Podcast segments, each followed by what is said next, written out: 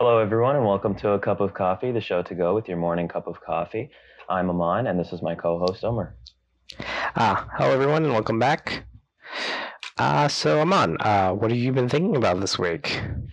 Well, um, one major thing that's happened in my life this week that you know about, I've switched to Spotify from Apple Music, so that's been a, a fun transition for me. I'm enjoying it so much more.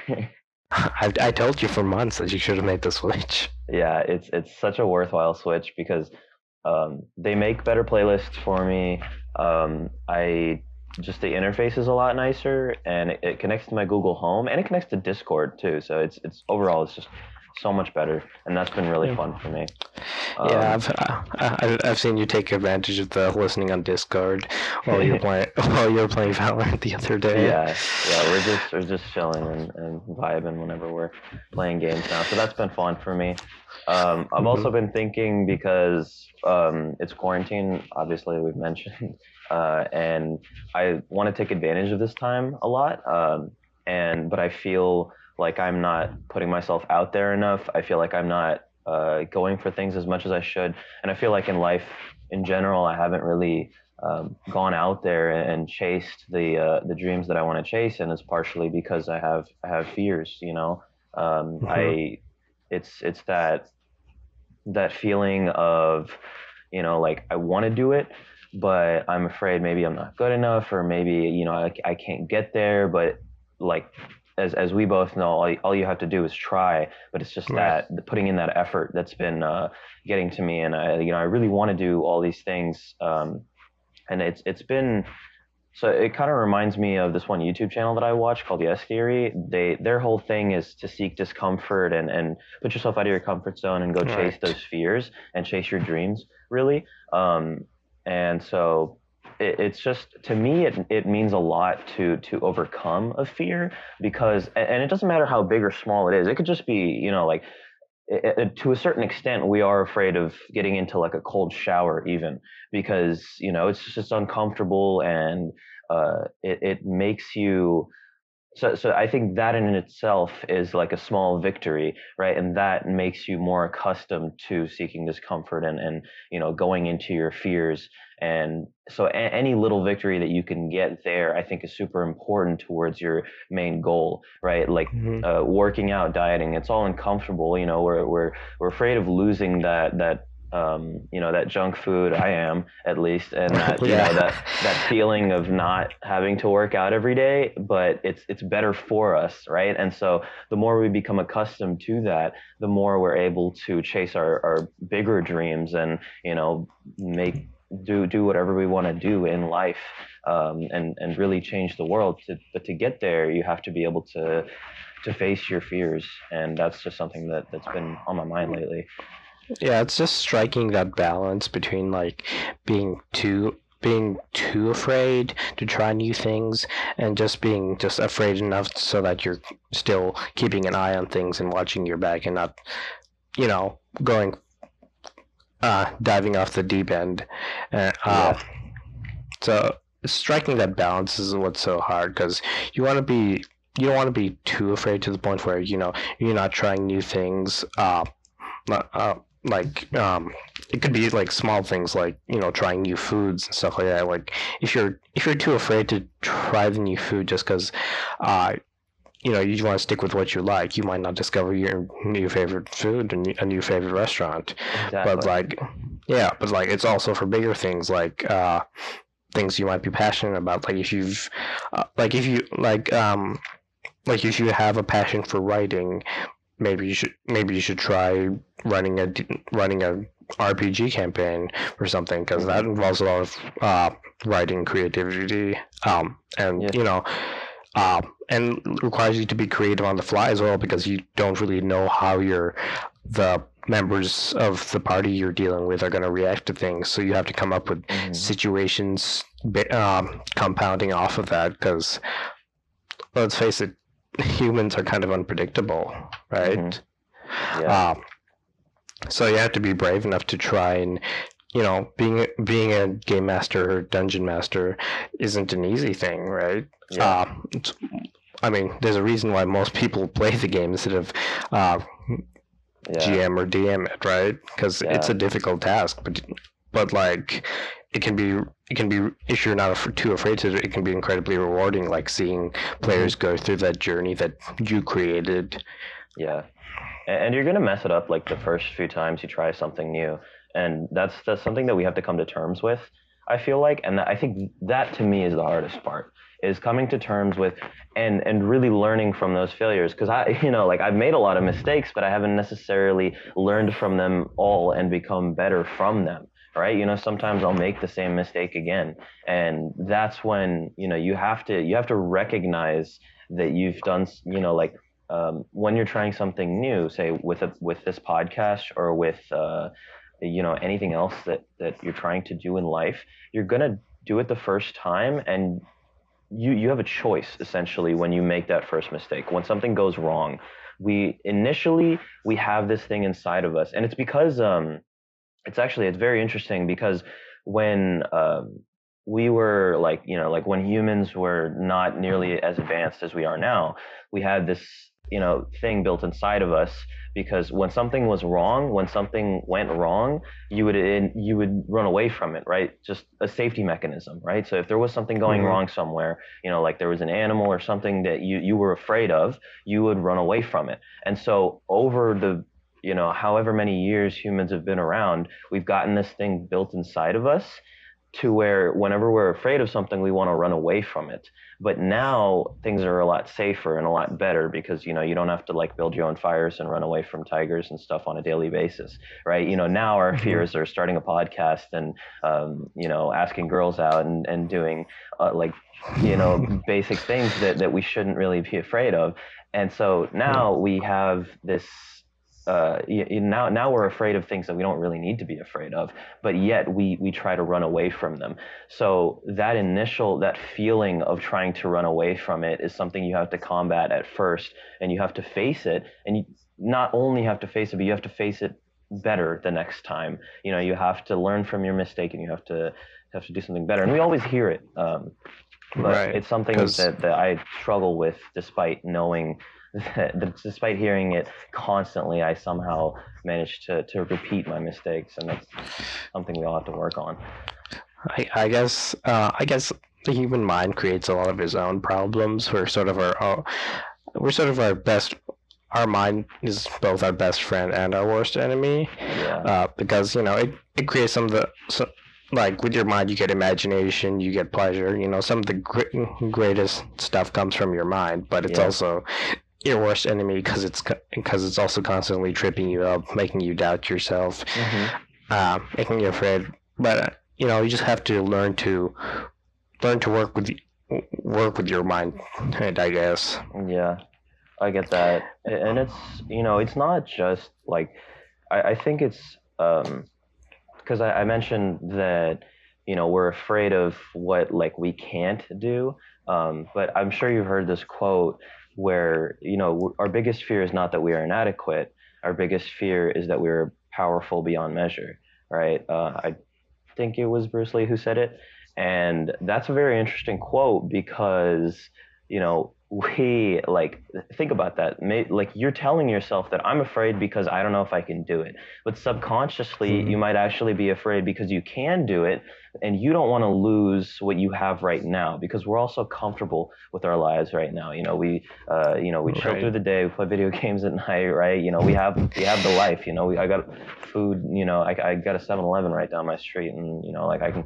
just go get you know like if, if I don't have time to do these things because I'm working hard on accomplishing my goals, maybe that's what I'm afraid of, right? Maybe subconsciously you're worried that you're going to lose all of this comfort that you have surrounding you right now. And you're not actually afraid that mm-hmm. you're not going to be able to do it. You know you can, but you don't want to because your life is going to, you know, you're, you're actually going to have to put in effort now, right? You- You're afraid of that. And, you know, that, that might be why we don't, why not everyone in the world is chasing their dreams. And right because we are our worst enemies Exactly. Yeah. It's, uh, but I think yeah, you could also you you could.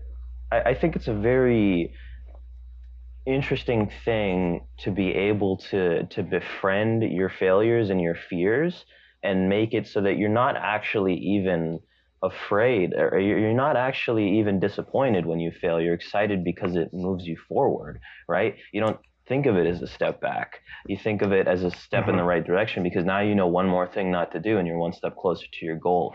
And that's like I just don't know how to build that mindset personally because I try as much as I say it, but I think I think it just comes with practice and, and being able to. So I try, I try in everything that I do now to to move on from my failures. Even in video games, like I'm like, okay, what did I do wrong that round? Why did we lose? Right. And, and you know, like why why did this podcast not go as well as as we might have wanted it to? Why why didn't I get Mhm. the, the best grade on this test? You know, like thinking about that constantly, I think it it would build a habit. And so that's that's essentially what I'm trying to do. I think I think yeah yeah most of our emotional reactions are well in reactions in general or just most of our mental facets are what we make of them. Like sadness anger or even imagination can be both good and bad for you depending on how you use it. Yeah. like like I've told y'all about how my imagination works. It's like constantly working. Hmm Yeah. uh, and you know like it's a good it's a good thing in many in many ways because you know you've seen some of the stuff I write I, I can get cr- pretty creative with it but it, I mean it's also can be pretty debilitating at times you know it also means like I get really like anxious about stuff because I'm just like I have my imagination constantly I'm just it's gonna go this way it's gonna go that way it's gonna go terrible Yeah. Yeah, I think So- at times it's you get you get scared of like, okay, well, a- a- and it's it's silly to think that you don't do certain things, you don't chase certain dreams just because you know it might not go right. Because well, then you're just where you are now, except maybe one step closer to your goal, right? But for some reason, it's so difficult to get that thought out of your mind. Like, what if it doesn't go right? That that anxiety. It's so difficult to to move forward from that despite the fact that it's not really like helping you to just sit around and not do anything which i, I feel like i've been doing for for way too long. And, and i i like there's so much out there to do. So, you know sitting there and, and not doing any of it is not the solution. Being afraid is not the solution. It's cha- and chasing the right fears too you know? Um, sometimes maybe your fears are warranted. Sometimes you know maybe it's not worth your time because it's too long of a shot right? Or maybe you're not ready for it yet.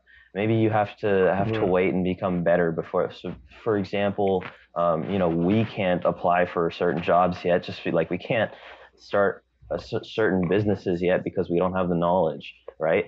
Maybe we would Mhm. learn something from it but maybe we're not ready for that right? So maybe start like a different business or maybe learn something spend a couple months learning something first. Prepare yourself right? So that you can overcome that fear with better preparation right? So so it depends on on what the fear is too whether you just want to jump into it or whether you want to prepare for it in advance.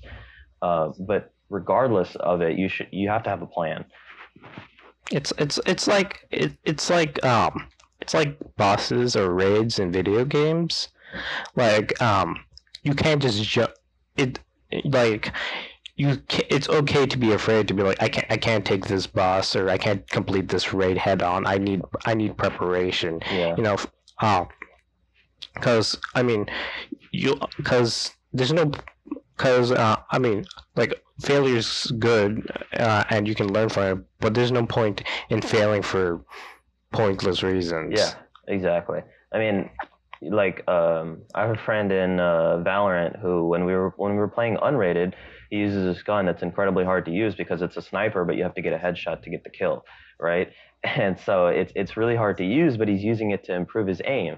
And so, but once we get into competitive, he knows that like that's not the right gun to use. But maybe you know, like after enough practice, he can use that gun in competitive and be really good with it, and that'd be a huge advantage to him. But right now, you know, you're just preparing for the competitive. You're just you're just preparing for the real deal uh, sometimes, and you know, like what you, what you learn over time can be um, can, can be valuable if you're willing to to own up to your mistakes. And yeah, I, I, that that's really all it is. It's just easier said than Mhm. done for a lot of us. Yeah, and speaking of fears and our minds being our worst enemy, uh, so I've been thinking about, about this a lot. Uh, just, uh, but like, phobias are some are, are, are a product of our minds, and they're kind of irrational, and we're afraid of them for no reason. But we still have them. Yeah. So what's a what's an irrational phobia you have? Um, I don't know. I, I, I always had this thing that like, I don't know. Like, I, I, I would I would like in, in elementary and middle school, I would put my underwear on in the morning, thinking like the one day that I forget to put on my underwear, because I was little, right? I was like the one day that I forget to put on my underwear, that's the day that I'm gonna get pantsed. I've never been pantsed in my life, but I was just like, you know, like I have to wear this. This is my duty to wear this underwear today because if I don't do it, I'm gonna get pantsed. Like that's just the law of nature. Like the, that's gonna happen the one day that I don't. And I don't know why I had this mindset. Like it would just always be in my head when I put on my underwear. And now that I think about it, it's just very, it's just really stupid. like it was. I, I don't. I don't think I still have this fear, but I, I still haven't forgotten to wear my underwear ever. But it's just, I guess that's an irrational fear that I had at some point in my life. Uh, yeah, for uh, for me, it's uh, it's dogs. I have this weird phobia of them, just or just because whenever I see one, I just I don't know. It's for a lot of brown people, I think. Just mm. you just instant instinctively just start walk, backing away. Yeah. Like the, I'm just like I'm not just like it, it's a cute dog. It's not gonna hurt me, but why am I walking the opposite direction? yeah, yeah. I, I guess I, I used to I used to be like that too. And then like one time I, I decided to walk towards it instead of away from it, and it's just like it was just cute and like I, I just you know petted it and everything, and it was great. And you know, so now I'm not afraid of dogs anymore. yeah, I, don't know. It, it, it just doesn't seem to work because like my cousins, my cousins have got a dog, and I went into their yard and they brushed me, and I pretty much just like you, you know in Tom and Jerry where where uh you know they just run up a tree and just hug it. That was pretty much that was pretty much just me. yeah, that, that I, I understand though because initially it's like okay, well it's a dog, it has, has sharp teeth, and it could bite me. But yeah, after a while, like like my mom's afraid of cats for some reason, and I just Yeah, my brothers are afraid of cats, but I just don't get it. I'm just like cat. Cats are great. what are they I- gonna I I do, don't man? I'm I'm just like the cat doesn't care about you. yeah, exactly. It's That's not gonna hurt part. you. It it doesn't care about you enough to want to hurt you. Yeah, and even if it does bite you or scratch you, like it's not gonna hurt. It's not, it doesn't. I've been bitten Well, and scratched by gonna a hurt. cat. It's not that bad. Yeah, it's uh, you know our brains. It's just they're just like you. You know what? I've decided I want to be afraid of this thing, and you know what? I'm gonna be afraid of it. yeah, that's it, it's it's weird like that. I have a cousin whose wife is afraid of buttons. I Buttons, like like the ones on your but- clothes. buttons on your. He he wears no shirts with buttons ever because his wife is afraid of them.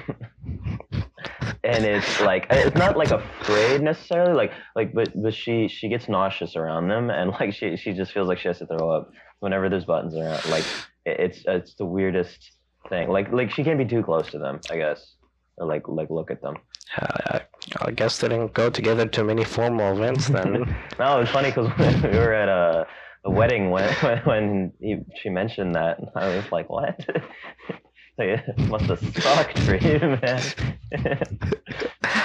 yeah, because originally I was like, what, does does he mean like pressing buttons? Because I was like, elevators are gonna be a No, pain. no, no. I'm pressing buttons would suck too, but then to what extent, right? Like, because if like maybe like physical buttons only, but then like everything has buttons, you know? No, like what what what if it was even virtual buttons, like like pressing play on a video or something like that? Man, that would be horror. That would be horrific. Yeah, I mean, like, I mean, like using a laptop would just be like would be torture. Yeah, yeah. All the all the The keys on the- keyboard are technically buttons. I mean, they just lock you up in Guantanamo Bay and just hand you a keyboard and just like, no. type this out for me. oh god. Facing your fears one on one with Oman. lock you in a room and leave you alone with it. I'm gonna lock you in a room and leave you alone with a dog. I'm right. That's how it's gonna work. You're gonna leave me alone with a pile of Uh. underpants.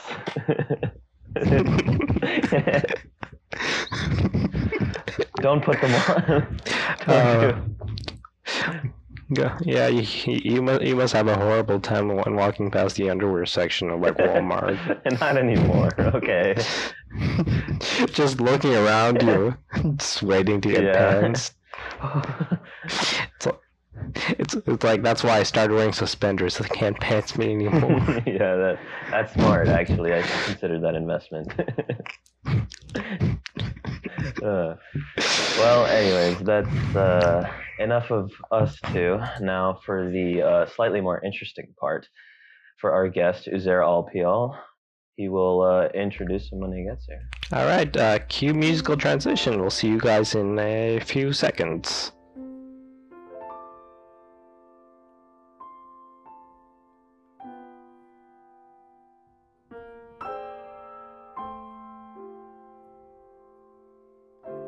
All right, everyone, welcome back. We're here with our guest, Uzair. Uzair, why don't you introduce yourself? Hey guys, my name is Uzair. Uh, I'm currently a college student, and like every other brown kid, I'm on the pre medical track. And I'm really happy to be here with my good friend Zoomer and Amaan. Awesome. This is going to be a fun uh, little episode because, uh, in case you guys didn't know, Uzair's kind of a genius. So, Not at all. Um, Uzair, our first question is going to be something we we love to ask people, uh, just to get to know you a little bit better. What is something that you're a huge nerd about? Hmm. So, yeah, so I'm usually a pretty boring person. So, as a result, a lot of my interests are very, very mundane. But one thing that I've really become obsessed about as of late is Islamic history. Like, Yeah. Yeah, basically, and uh, to be particular, uh, Abbasid and Ottoman history, because uh, you Okay. know, I didn't learn a lot about those periods of uh, Islamic history growing up, so I've become really enthralled in trying to learn uh, everything about those things. Like, yeah, what, you know, WHAP Yeah. sort of skips over, sort of skims over that. Yeah, yeah, maybe like, it- it history really does not do justice to it. It's really interesting. You know, I, I kind of wanted to learn about because I the reason I got really interested in it was because um, oftentimes uh, we hear about how you know the East didn't contribute much to the intellectual types of the Judeo-Christian West. So I became really fascinated with getting to know how. Uh, you know, East Asia and then the Middle East and South Asia made their contributions um, to sort of the pillars of intellectual thought that we have today. And I found a lot of interesting stuff. Like it's really cool to know how all the world, uh, through different cultures and different areas, you know, had such significant roles in establishing, you know, the ideas and things that we have today.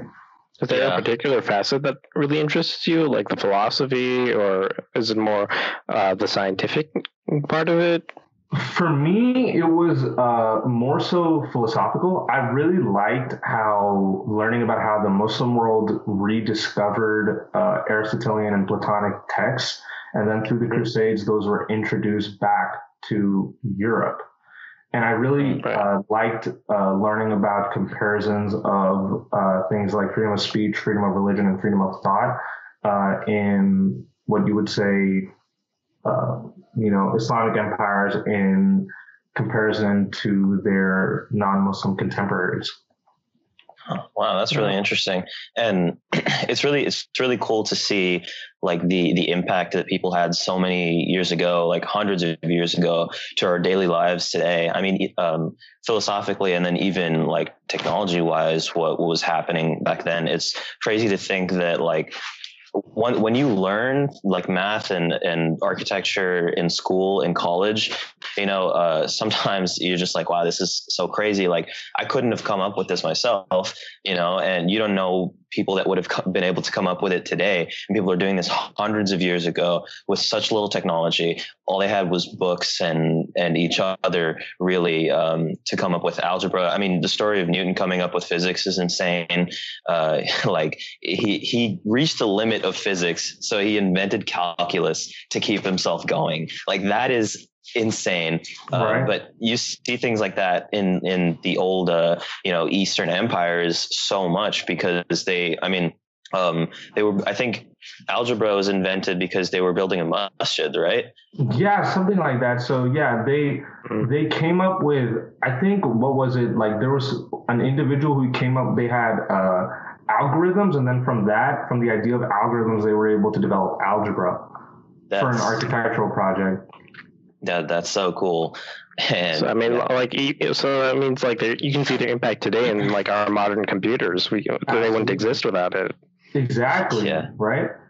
It's it's it's really you know mind-boggling and really interesting to see how people in the past have had such a profound impact on things that we use today. yeah. Uh, I'm not I'm not huge on history, but I have played Civilization, so yeah, I've got I've got a little bit Dude, of experience. Love civilization, dude. yeah, if I told me he got you to download a Yeah, it's pretty 5. dope. It's pretty dope. so that's cool. Um, tell us a little bit about your background in debate. Um, so I started speech and debate when I was in ninth grade in freshman year of high school. And I really just started it because like growing up, I felt like I, I had an interest in like politics and particularly foreign policy and international relations. Uh, back in middle school, like we had to do stuff like mock trial and all that for social studies. And, uh, whenever we would engage in sort of an argumentative activity, I enjoyed it. I really, as a person, I really dislike arguing. I don't like getting into senseless arguments with anyone. I don't like talking when there's nothing, you know, substantial to be said or something of substance mm-hmm. to be articulated. But I, the thing that I liked about the idea of speech and debate was that, oh, we'll get to converse about different meaningful topics. So, and it'll be, this is what I thought, it'll be in a friendly, you know, non-aggressive environment. So I was really into that. So when I started in ninth grade, uh, there are different events, like you guys know, in speech and debate that you compete in. And the one that I was really uh, interested in, or I ended up becoming interested in by 10th grade, was international extemporaneous speaking. Um, you know, like you guys know, extemp, like that's when uh, you basically answer questions that are related to, uh, in you know, the world, global affairs, international relations, foreign Yeah. policy, Hmm. and like like you guys know, you get you select a topic, you get 30 minutes to prepare a seven minute speech on it, and then you go answer that question and all that. Um, Mhm. and yeah, so I, uh, like in debate in and of itself, like I look back at it now and like it's funny because a lot of the things that I remember aren't really the competitions. The more the better, the things that I really remember are like the friends that I made in it and uh, you know Yeah. like the relationships that I made with you know my teachers and all that. Like I thought that stuff was great. Um, now I remember ninth and tenth grade, I was a really uh, pricky little kid because I, I um like I, I remember like I would I would like do well at some like little local tournament and I would start thinking in my head like wow like I'm so I'm really getting good at this. Like I'm really good. And like it's so funny because then I would go to like state or national like state or like a high level uh, competition. And I would just like not do well. And it would be because I hadn't built up that level of skill or like that level of stamina. And it would be and like I still look back at it and I just think it's so funny that like um like at some local tournament like you know like there's this high school in our local area Creekview which is which has a good tournament. But I went to this tournament and like I ended up getting lucky and I got fifth at this tournament. And it was complete luck. And I that was my first tournament in extemp and I keep I still remember like that made me think like I was good at extemp which is just hilarious Uh, we had the opposite of good luck at our first tournament. Yeah, Oh, we had some. we we always had some, Uh, yeah. but we don't uh, talk about it.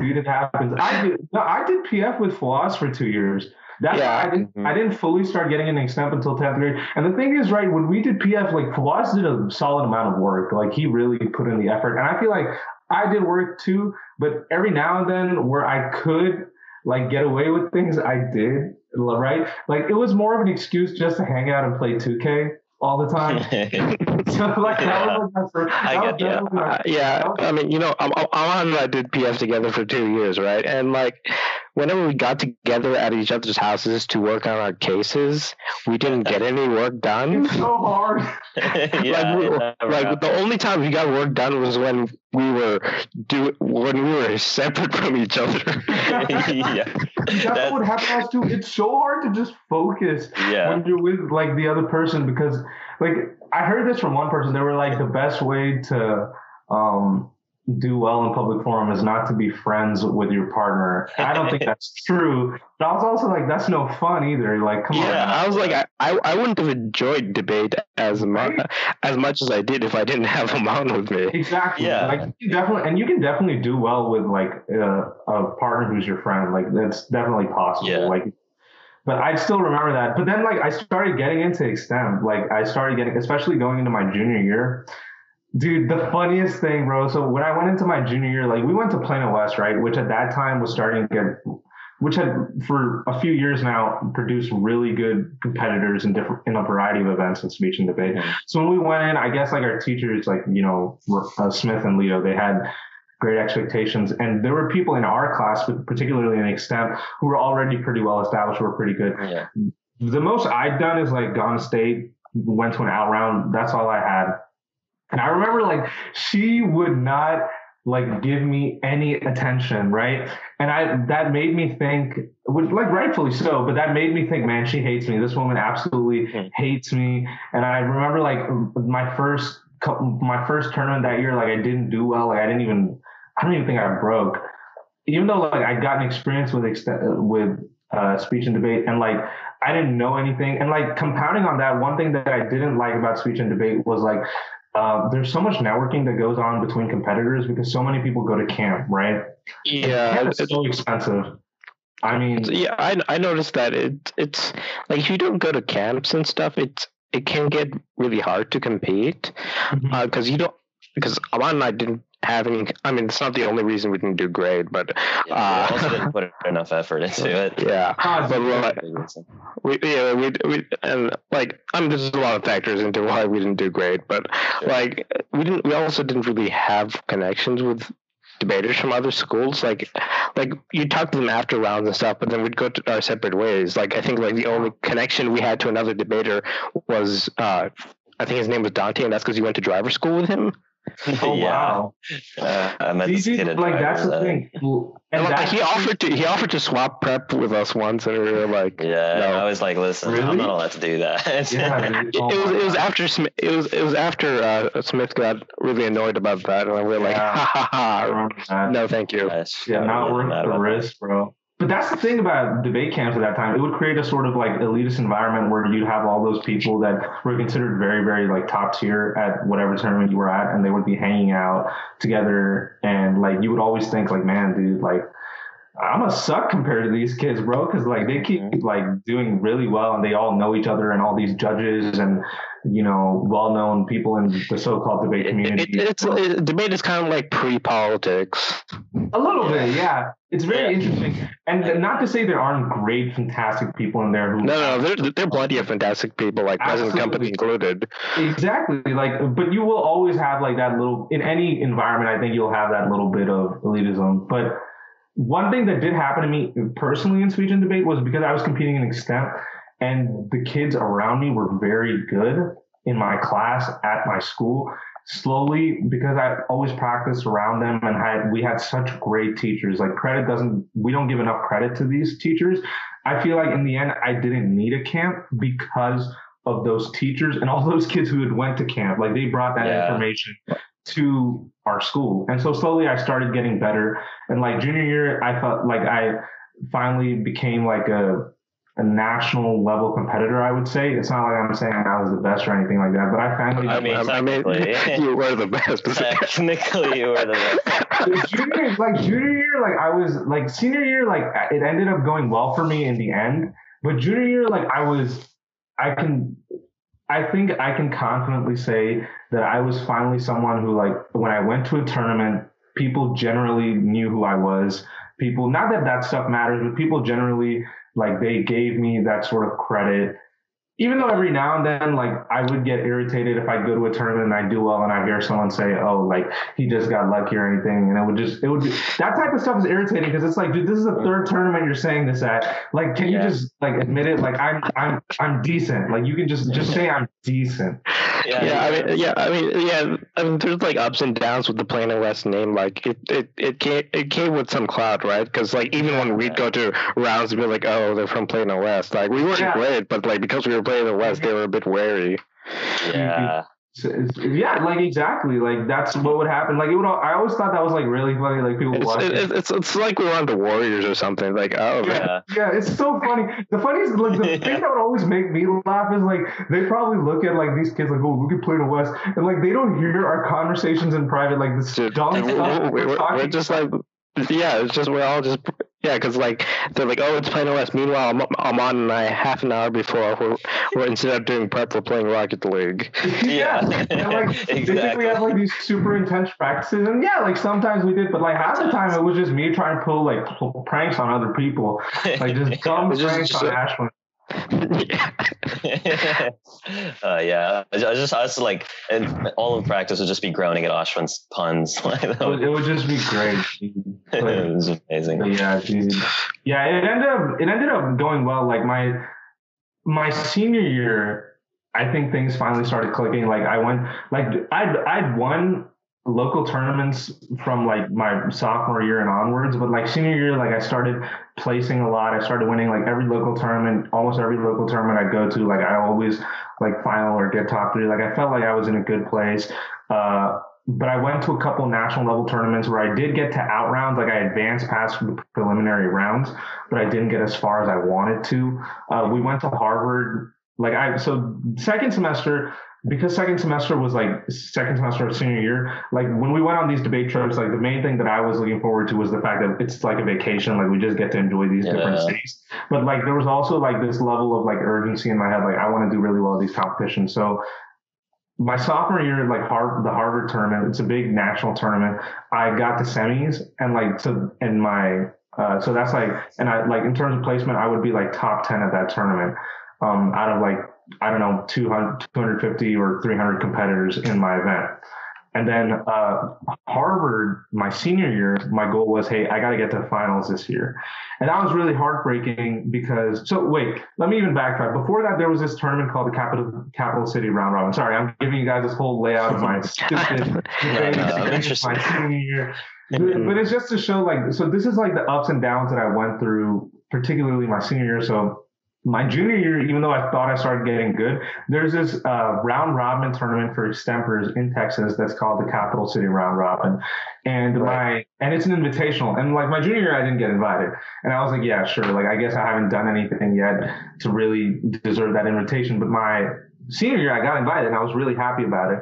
And when I went, like um like it's 16 competitors, and they basically all compete against each other, and then from like a bunch of like I think you have a total of six rounds, they select the top four, and I was lucky enough to get into that top four. So after that happened, I was like, okay, like um like I'm like I'm good enough to compete with like these people at Yeah. like the top level. I think like I, I'm not saying I'm better than anyone, but I'm not saying I'm lesser than anyone either, right? Yeah. Like I can learn from these people and compete with them.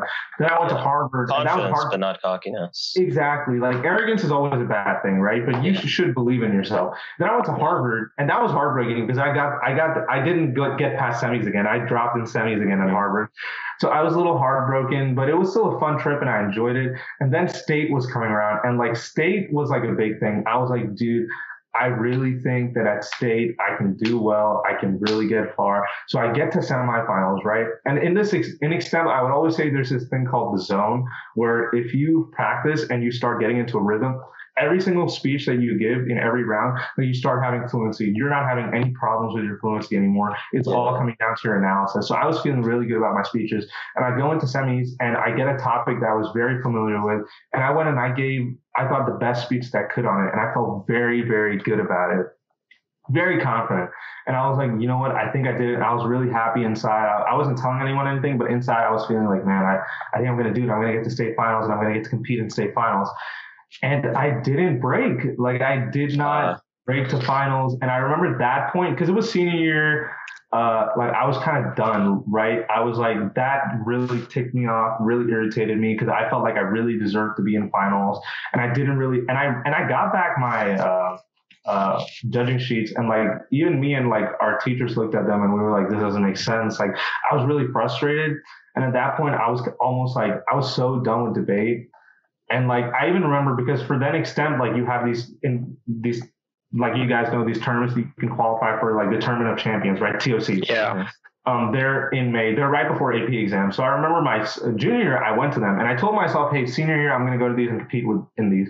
Now, at this point, I qualified for nationals, but I only went to like you have to go to these national qualifying tournaments to qualify for the national tournament. Right. Uh, and I only went to that because like uh, like I had a like I was one of the uh, pre- presidents or captains of the speech and debate team, and like our teachers like they were like, hey, like we do all this stuff to you. Don't you think you owe this to us? And I felt that, and I was like, yeah, I, I do owe this to you. Like I'll go and I'll compete. And I was happy to qualify for the national tournament, but I wasn't that excited in going to the national tournament. And I was I was so done with debate that I didn't even go to any of the TOCs. Like I qualified for both the TOCs. Everyone else who was like a high level extemp competitor in our class went. I didn't go because I was like, I don't want to do this. Like I'm not interested in this. I'll go to nationals because I owe that to you guys, but I won't do anything else.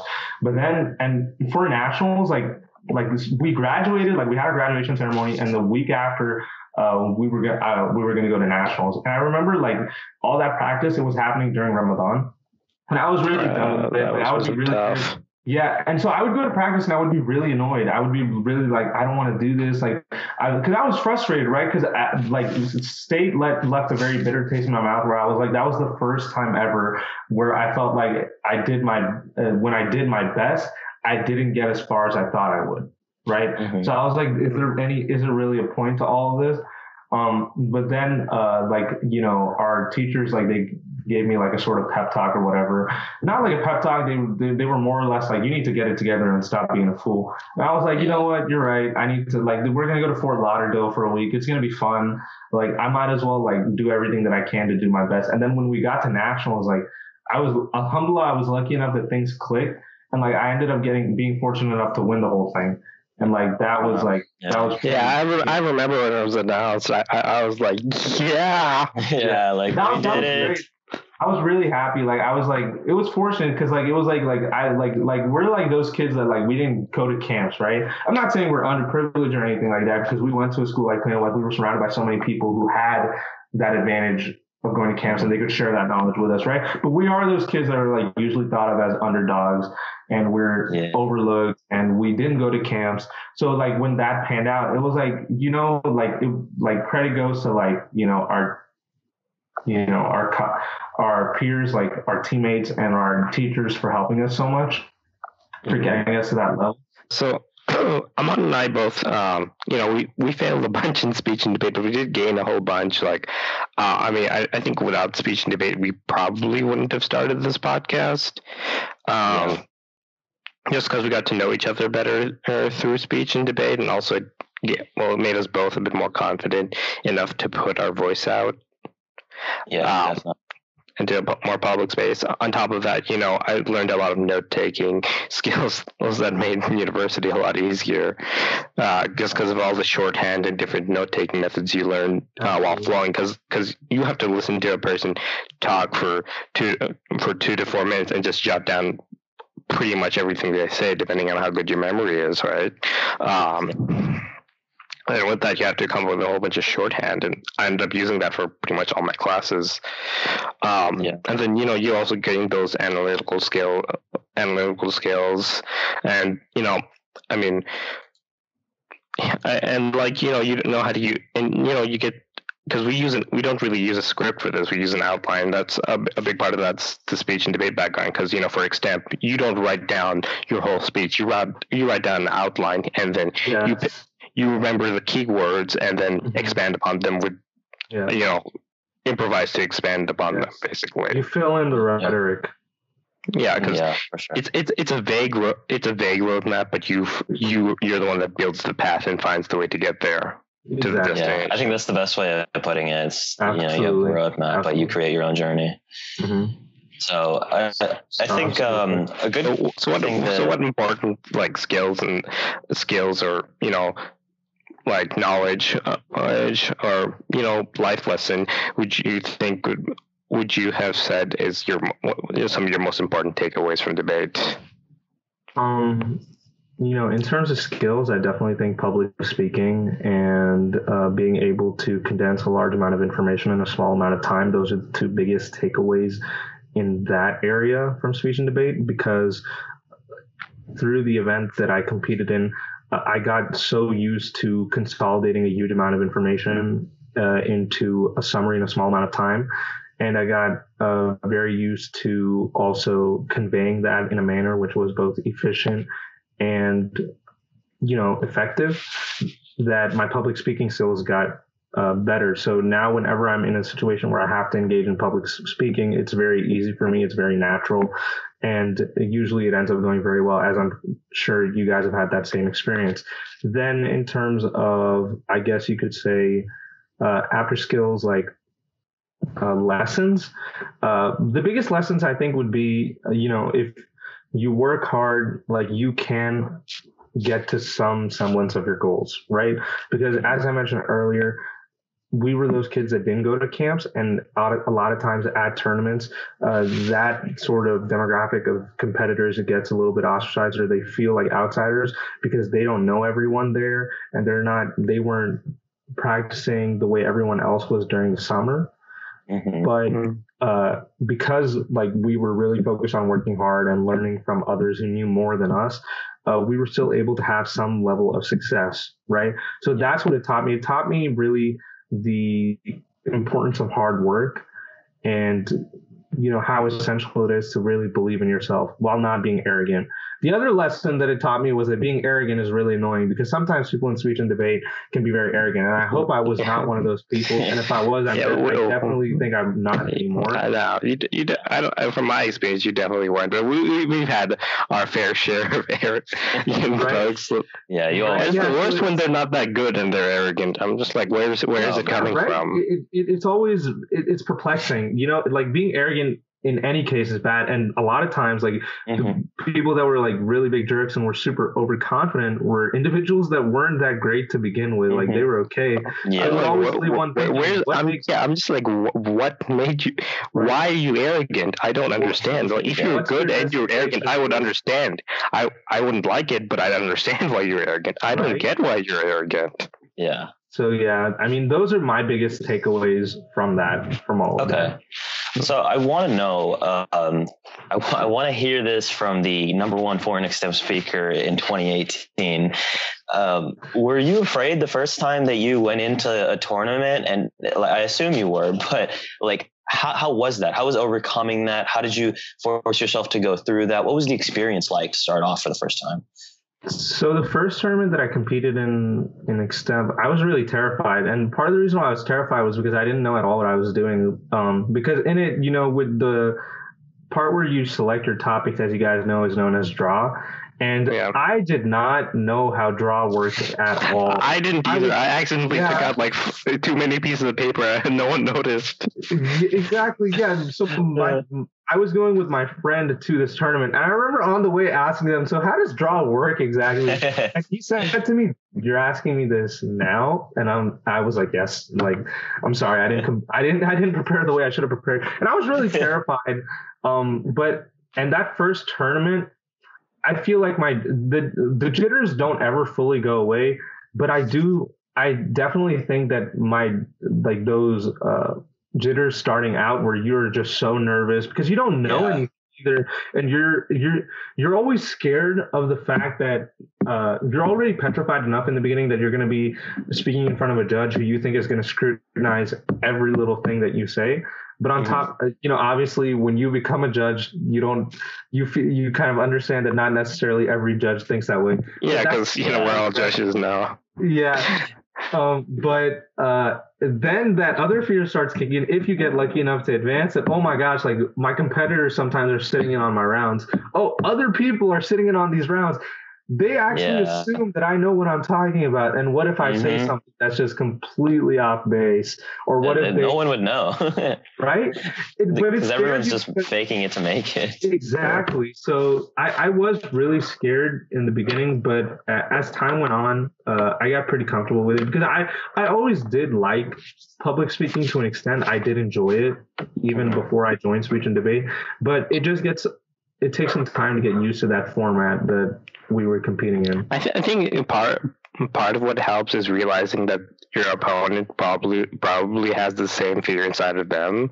Yeah. Yeah. Because like like um because like you you go into a PF round, you know, you're a little bit nervous. You're like these guys dress well, they look pretty smart, Mm-hmm. uh, and then uh, you're you're just thinking, I don't know, I don't know if I'm gonna be good enough, and then on the other side of them, they're probably thinking the same thing. Yeah, always. And Always. I, I assume that being able to overcome that fear, like the first time up until nationals, probably allowed you to pro- probably made you a lot more confident in the way that you speak and pretty much everything that you do right now. I, And to I some believe- degree, the judge, even the judge, I think even the judges are a little bit nervous to some degree. Like, Yeah. like when I s- first started out judging, I, I like I'm not so nervous anymore because I've done so many tournaments. uh, but like, uh, like when I first started, I was I was a little bit afraid because like I wanted to judge the round properly. I didn't want to make Yeah. any mistakes and be known as you know that idiot judge that never gets anything right. Yeah. Yeah, exactly. No, that's that's what we like. That's what you want to avoid when you finally start judging. Exactly. And I think, um, you know, one more thing that I'd like to know is there, it doesn't, might not necessarily have come from your speech and debate life, but at, at any point in your life, um, it, is there a time that you overcame a fear that you had or put yourself into an in, incredibly uncomfortable situation and it really paid off for you? It, it made a huge impact in your life. Um.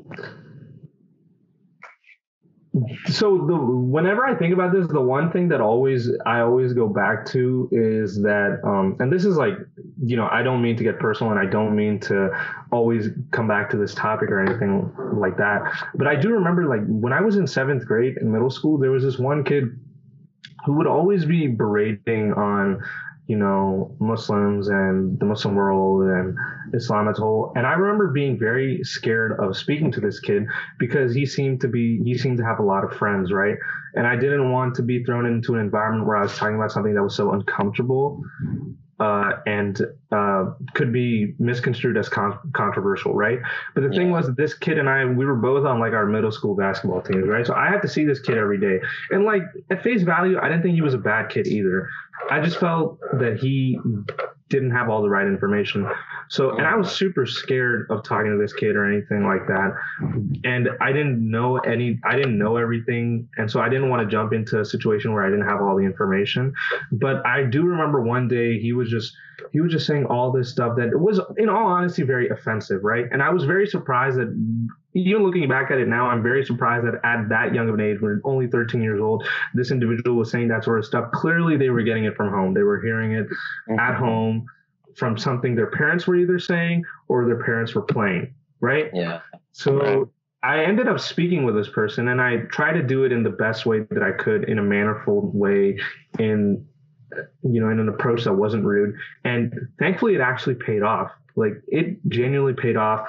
I was able to talk to this person and you know kind of speak. And we were 13 year olds like we obviously we have no Yeah. like we're not scholars and we don't have any sort of like you know we're not great intellectuals. We were having very simplistic our conversations. But when i and that was something i remember i was so scared of doing that right? Because i was really at that time i remember i was just really scared that like uh, like he'll tell his friends about it and everyone will like call me out on it on the basketball team and everyone will talk about it um, in class and all that. But this kid like it, when i was able to talk to him like it went well and he understood and it kind of changed his views. And that was like a fear that i overcame because what it taught me was that when you feel like something is right when you feel like you have to do the right thing always try to do the right thing as hard as it might seem because it'll pay off eventually maybe not materially but you'll feel Yeah. in your heart that you did the right Mhm. thing and it also taught me that um, in many situations i'm not saying all but in many situations the right conversations can enlighten people right you Yeah. have to be ready to take that step with people and also you have to be ready to defend your reviews don't blindly believe in something if you also want to argue in favor of it right Yeah. right if you want to do I- I- if you want to be able to defend it then you should probably look into how to do that in a certain Yeah. situations I so understand that. and you should I have think- yeah I think nowadays we're way too afraid of having this conversation. Mm-hmm. You know, we always see that, you know, like our, our political views are so affected by like, you know, what we see on Twitter and, and, Mhm. and Instagram and, and in the media. And, you know, we never really like see anyone, any, any conversation happening. and it's always just Yeah, one side attacking another. absolutely. And they're think- never actually having that I, th- conversation. I think yeah, I think it like all like political views seem like way too binary these. Yes. Exactly. It's either you're for or you're against. There aren't any like nuanced opinions. You don't really have discussion. You're either Yes. you're either arguing one side or arguing the other. There's Right. there's sort Yeah. of nothing in Exactly. between. You know, there's no, there's no, there's no conversation of okay, well, what if this happened? And I, you know, like you have to be able to understand that if someone is saying, okay, like, what if, you know, this side might be right, they're not agreeing with this side. They're not, you know, like saying, uh, you know, like it's sometimes the topics get very sensitive, so it's hard to say, you know, uh, you know, like, okay, well, what if he's not that bad of a person? What if it, Mhm. uh, you know, was something that like happened that day or what if this has happened to him before and you know like it, depending on the situation you might have to ask these questions but we don't ask these questions it just it just becomes like no you know this was wrong um and, and you know this person we like a lot of people say like we should ban all guns right and you know i'm not saying that i'm for or against uh, uh, guns or anything but we just have to ask the question you know like what benefits are there and what like what are the pros and cons just Exactly. put down the list you don't Yes. just like dismiss the conversation as a whole at the beginning right? Because one side like you have to be willing to admit that you could be wrong. There's a 50-50 chance in every argument that you could be wrong. So just just look at the facts and you don't have to be disrespectful about it. And i think that's No. a huge thing that we've I learned in speech and people- I debate. think people are always just- Yeah, because you're you're always debating both sides of a topic in debate, uh, so you so you learn to see it from both perspectives. But I guess people, I guess people are afraid afraid uh, of being wrong. I think so. Like It- it- they're it- yeah. like um like like it's like because if you're wrong and you have to if you're wrong about one thing, then you could put you start questioning yourself and thinking, what if I'm wrong about you know a whole bunch of stuff. Yeah, it, it- Mhm. that's true. Like it's, I think you really hit it on the nail there, both of you. Because one thing it is, it's it comes from I think sometimes uh, an unsureness of one's convictions because they're afraid, like you said, like it'll be a domino effect. If I'm wrong on this, am I wrong on everything? yeah And more than that, you know, even when people have conversations like these, like the one that we're having right now, it gets misconstrued by many individuals as being, oh, so you basically uh, are in favor of people who deny science, in favor of people Yeah. who say that the, the, you know, that black is white and white is black and up is down and et cetera, Mhm. right? And you know, I think there's a middle ground where you Yeah. can say, hey, I'm not saying. I'll give you a very blatant example you know, I'm not denying that wearing masks is helpful. Wearing masks is helpful, right? Mhm. Right? That like it's essential if we want to curb this ongoing pandemic of the coronavirus, right? Yeah. And obviously, I don't want to make a political statement, but what the current federal administration is doing in regards to their approach, it's wrong. They're ostracizing people that they don't need to be doing. They're condemning officials who are just trying to do their jobs, right? That's the absolute truth, right? But then if I if I say something like, oh, like let's talk about the issue of gun control in a nuanced manner, that individual that's watching this would sort of um with sort of their own type of aggressive lens, they'll misconstrue that as being like, oh, so if he's saying this, yeah he probably aligns with this side of the political aisle on everything. And the fact is, Yeah. like, we haven't even made a political statement. And with the gun issue in particular, I think you're really you brought up a great point because the thing is, right? I think in in regards to gun control, we definitely need some form of it. We need to have a nuanced conversation about it because oftentimes people that are talking about gun control, they're they're falling on their their rhetoric is falling on deaf ears because most of the people that they're conversing about it with are individuals that agree with them, right? People Yeah. on the other side of the uh, uh, political spectrum, the argument that they always bring against those individuals is, oh, they don't know enough about guns. Like if I ask them to like uh, differentiate between like an assault rifle or this type of gun, they won't be able to do it. So what Yeah. they're trying. They don't even know what they're trying to ban, right? So that's where that nuanced conversation comes in, where it's like you need to learn the entirety of what you're talking about. It's not that I disagree with what you're saying. Is that in order to better ferment and protect your argument and convince others, you need to show them that you're entirely articulated, Uh, articulate on the points which you're, you know, talking about. I think Yeah. that's the issue for a lot of things because, like, pe- Yeah. oftentimes people will, will form an opinion before they find out what they're really forming, what Yes. Yeah. what they're It's, making an it's opinion to them, it's more about being right than actually having the right conversation. And that's where the extremities of cancel culture come in. Y- Yeah, it- because you know, like the moment you say something wrong, then your argument, or even part of your argument that could have been right, is completely invalidated. Exactly. And that's And not to that's- say we're not saying that, you know, racism is not racist. Like we like Yeah. clear Like, like, clear like, I'm not, like, I'm not saying like some of these people wrongs. don't deserve what happened Yeah, to them yeah. just 'cause- just 'cause, like like for like you know assault and stuff like that. Like the, the people who have come out to speak of it definitely. Yeah. Absolutely.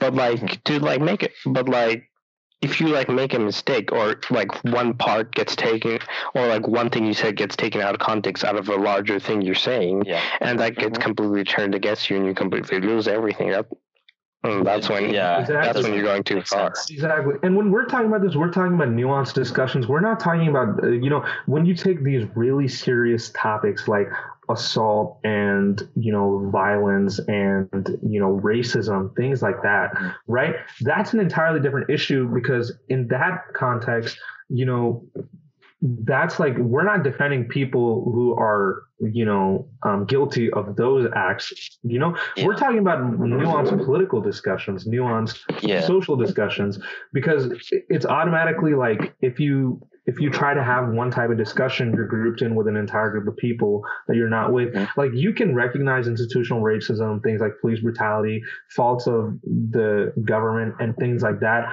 while still saying that hey we should reach out to people who think differently than us because what we need to understand why they think that way. We need to understand what led them to have this conviction so that we can talk about it. Obviously if someone is you know blatantly like they're you know they they're blatantly racist despite attempts to uh, you know um, teach them about the wrongs of that type of you know conviction and that type of thinking is leading them to bring harm to others that's wrong people Mhm. that have you know crossed lines in terms of people's physical space and assaulted them in some way that's absolutely wrong right but when we're talking about like oh someone like statement of someone was taken out of context or someone Yeah. holds this certain political view we can't automatically jump to Yeah. cancel them or group them with other people without understanding them because at the end of the day that delegitimizes your argument because people on the other side will always be like oh they didn't even understand what this person was saying and they Okay. jump exactly. Yeah, And that- and I think a big part of it is that so much political discourse happens on Twitter, Mhm. and there's only so much you can fit into a few uh, into uh, one tweet. So you just put so you know you can't really put you can't really have nuanced discussions on Twitter. It's just people yelling catchphrases at each other essentially. Yeah. Yeah. people tweeting very obvious things and getting a lot of likes for it is, Yeah, is no. generally what happens. It's really true. Like it's it's just about like like a lot of people just do it about being woke, right? Like they don't care Mhm. necessarily about Yeah. what's the truth. Like a great example of that is like I don't know if it was a year or two ago, but there were these kids that were on a field trip, right? Obviously, there were a bunch of white boys, right? I'm just gonna put it out. There were a bunch of white boys that were on a field trip, and for whatever reason, they were in DC, and I think they got MAGA hats. Like I hate MAGA hats, right? But they had MAGA hats, whatever. They can wear them, right? And so Yeah. this, there was a native. I can't remember where they were at, but there was like a Native American demonstration going on, right? And to preface this, I'm all in favor of Native American rights and you know the fact that they've been disenfranchised and you know there there's a whole nother topic but the reservations were set up in a way for them to fail absolutely all of that is absolutely true right? But this kid this this one white boy he was wearing a maga hat right? And uh, this one individual who was a part of the demonstration was beating on a traditional drum i believe. And uh, for whatever reason, they decided this individual, and they were wearing uh, their traditional uh, headgear and traditional clothing, and they decided to approach that kid and stand in front of them, right? Now, this was like a young teenager, right? I'm not saying what this person did was right or what they did was wrong, anyone here, right? But someone recorded that clip, right? And this kid like he didn't really know what was going on because this person just approached him and stood in front of them and started beating the drum. So he started just laughing because that was like his defense mechanism, right? And when Yeah. that person put up that video on Twitter, it was everyone started showing it like, oh, there was this Native American demonstration going on, and this kid came up to them and started ridiculing them and getting in their face and started laughing, right? Uh, And so it was like, you know, and that and that kid like then got threatened and all that. Now look, I I definitely if he's wearing a MAGA hat, I definitely hate and disagree with his political beliefs and whatever those Native Americans were demonstrating for, like whatever they were protesting for, I'm sure it had a right cause. And I'm not saying what that Native American individual did was wrong, but I definitely am condemning the actions of people on Twitter going out and accusing someone Yeah, of things they didn't do because again, that then delegitimizes your whole argument because now people on the Mm-hmm. extreme of the other side, all they're going to say is, look at these people. yeah, They just take everything out of context. They just want to Mhm. attack people for no reason. And then Exactly. legitimate arguments that are there to be made, like, for example, what those Native Americans were protesting for, Mhm. those don't get the light of day. Yeah. Mhm. Yeah, you, you never see both sides. And I think uh, uh, one thing like that, that we can all uh, learn from when I was down a, a YouTube hole one night, I was watching some Jordan Peterson videos and um, I saw it, actually a comment about two videos that I had seen. One of them was Jordan Peterson talking to someone about the wage gap in England. And uh, another one was him having like an argument about uh, something that he had said one time on a podcast and you could see the difference because in one of them he was constantly making points and then being told okay so you're saying and then you know she would try to try to refute his argument Mhm. But in the other one when he was making when he was trying to to say something and make a point the guy would say okay um, I, I could be wrong but my understanding of what you're saying is this and the difference between those two is the difference between having a normal conversation and completely, you know, undermining and canceling someone's argument without even considering it, right? Yeah. You know, one thing is you saying like, okay, okay, so you're saying this and just completely ignoring what they said and Mhm. putting words in their mouth. And one thing is, you know, like, okay, well, I understand that I could be wrong, right? And I want to understand what you're saying because you could be right. And then that lowers the other person's guards and allows them to understand your point as well. And you might not agree at the end of it, but at least you guys will understand each other's points better. And at the very least, if you're not going to spark change, that, that is your best chance at creating change in, in people's beliefs. And at the very least, if you're not going to get there, if you're not going to change someone's beliefs, at least there's not hatred involved in that conversation. Yeah. And see, and the, the you said you nailed it right there. And again, the most important thing that people would need to take away from this is this is not to say that oh, someone who out who goes and murders someone or someone who's like in a white supremacist group, we're like, oh, you don't have to cancel that person. Oh, he might be a really good person. Yeah. We're not talking about extremes. We're talking about like, for example, that Jordan Peterson example that you gave, right? Mhm. Mhm. you can't just take a snippet of some what someone said out of context and then you know you know group like generalize them as a whole you have to really understand what they're saying when where they're coming from and why they think the way they do maybe there's a lot of common ground that you can find and like you said it's through that type of discussion that you can actually change people's minds Yeah. Yeah. And uh, uh, just a lighter question I wanted to ask, just just to end it off, uh, just because we've been talking about a lot of figures today. So, what are your, some, what are some of your favorite uh, pieces of horror media?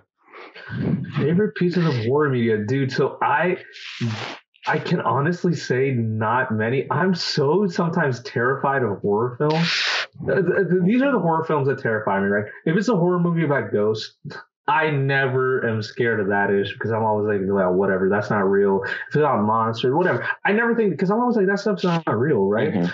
hmm the inner Muslim boy in me comes out when it's ever like something about like demons or jinns or something. That I don't know why that stuff scares me so much. Because I, uh, I Yeah. even watching it, I'm like, okay, well, this is not real. Like, like I don't know. I mean, not in the sense like jinn aren't real. I'm in the sense that like this is like this is a movie, right? I, yeah. and even and half the time like they'll be like this is based on true events and it won't even be based on true events. But me just seeing that line, it'll like make my heart like beating and I'll be like, "What? What are you talking?" And I'll and I'll watch a movie alone, and I won't like get scared or anything, right? I'll watch it and I'll be like, "Yeah, that's stupid. That's super dumb. That's stupid." and then at 3 a.m. in the middle of the night, I'll wake up and I'll be like, "Man, Oh, I'm scared. And I'll just like put my blanket over me and I'll just be like, as if like if there's some entity in the room, like my blanket, yeah, my my Yeah. blanket's gonna protect me, right? Checks under the bed. Right. So one, so one movie, right, that I saw. I'll give it. I'll, I'll say it right here, right now. My, I have friends. You, you guys know Pause and I mean, like they watch it and they, they were like, I can't. This is ridiculous, Uzair. I can't believe that you were so scared of this. But I watched this movie when I was uh, in a high school with a bunch of friends when we were on a trip. We were like in the middle of nowhere. So when we watched this movie, it made us really scared. It's this. I don't know if you guys have heard of it. It's that Spanish horror film Veronica.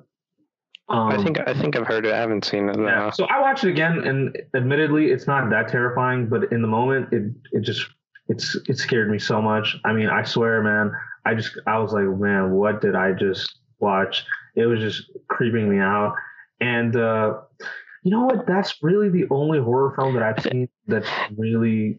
I think a, Oh, lot of like horror media is scarier in context. Like you don't understand the fear until Yeah. you're like in those specific circumstances. Yeah, Like Yeah. uh, like exactly. I'm a huge fan of the of uh the remake of Resident Evil 2, and like at some point uh there's this guy uh Tyrant or Mr. X depending on who you ask that chases you around, right? Yeah. And you know he doesn't look that scary if you haven't played the if you haven't pla if you're just looking at it out of context. But like this whole game, you've been like creeping up on zombies, getting rid of them, and then there's this big guy shows up and you can't hurt him at all, and he just Yeah. speed walks after you, and it's terrifying. And then especially you go into the safe room. And you can hear his footsteps, and you can't tell exactly where they are. And you're just like, I'm not getting out of this safe room. This is terrifying. Like out of context, it doesn't sound scary. It's just footsteps. yeah, no, but but in the moment, it's so scary. It's And like the, And like the only other film, like now this isn't. I I wouldn't say this is entirely a horror film, but this movie, like I guess because it was just so disturbing, it like freaked me out. Hereditary. Uh, that I movie, haven't seen that. I've heard it's just Yeah. really like disturbing though. it's just really disturbing. I definitely think there's something really wrong with Ari Aster. Um, makes great films, but there's definitely something wrong with him because uh, I did, you know, that movie. You know, most movies like the movies like uh, the the movies that people talk about, like I don't know what is it like Annabelle and what is that one movie? The it begins with a C. The Um, Conjuring, The Conjuring. the Conjuring, right? Like I watched those and I was like, yeah, whatever, right? Like it's fine, it's not that bad. But Hereditary, just because it was so disturbing, just really Yeah. scared me. And like one of my friends, like she, dude, this now this is stupid. Like what I'm about to say now, this is dumb. So she she she she referred the set of um uh, horror movies to me that were like Turkish horror movies, but they were about like jinn, right? Those things, those things terrify me. They absolutely like. I watch like The Conjuring and all that, and I'll be like, this isn't scary. But because that and the movie Veronica are premised on like the idea of like jinns or demons, they just scare me. Like they would, they, it doesn't. They don't even have to make sense. They don't even have to be well shot. Just the idea, just them mentioning that, I'm like, oh my gosh, I can't feel my. yeah. Gets out this be. Yeah, dude. It's, it's so, yeah, like I just grab it. That's what you know. Like I'm watching. Like, yeah. it's, it's so. Yeah. Yeah. Like the Hudgens tonight. Seriously, it's like I have to wake up. I, I cannot wait. yeah. Uh, all right. Well, we are well over our time, but it was an interesting conversation, so we had to keep it going. I had a lot of fun talking to you guys this this past uh, hour or so. And uh, I hope you didn't. I hope you had as much fun talking to us as we did with you, Uzair. Oh, thank you, man. I, I had a blast, dude. And Yeah. like any, first of all, I'm just so bored in quarantine, so I was just excited to talk with someone. But on top of that, you know, this was great. I really had a great time. Yeah. All right. Uh, well, um, that will be all for today. Uh, be sure to uh, follow us at a cup of coffee pod on Twitter and Instagram, and email and email us at a cup of coffee pod at gmail.com. Um, DM us, uh, send us a tweet, or email us if you're interested in being on the podcast or just have some questions. We're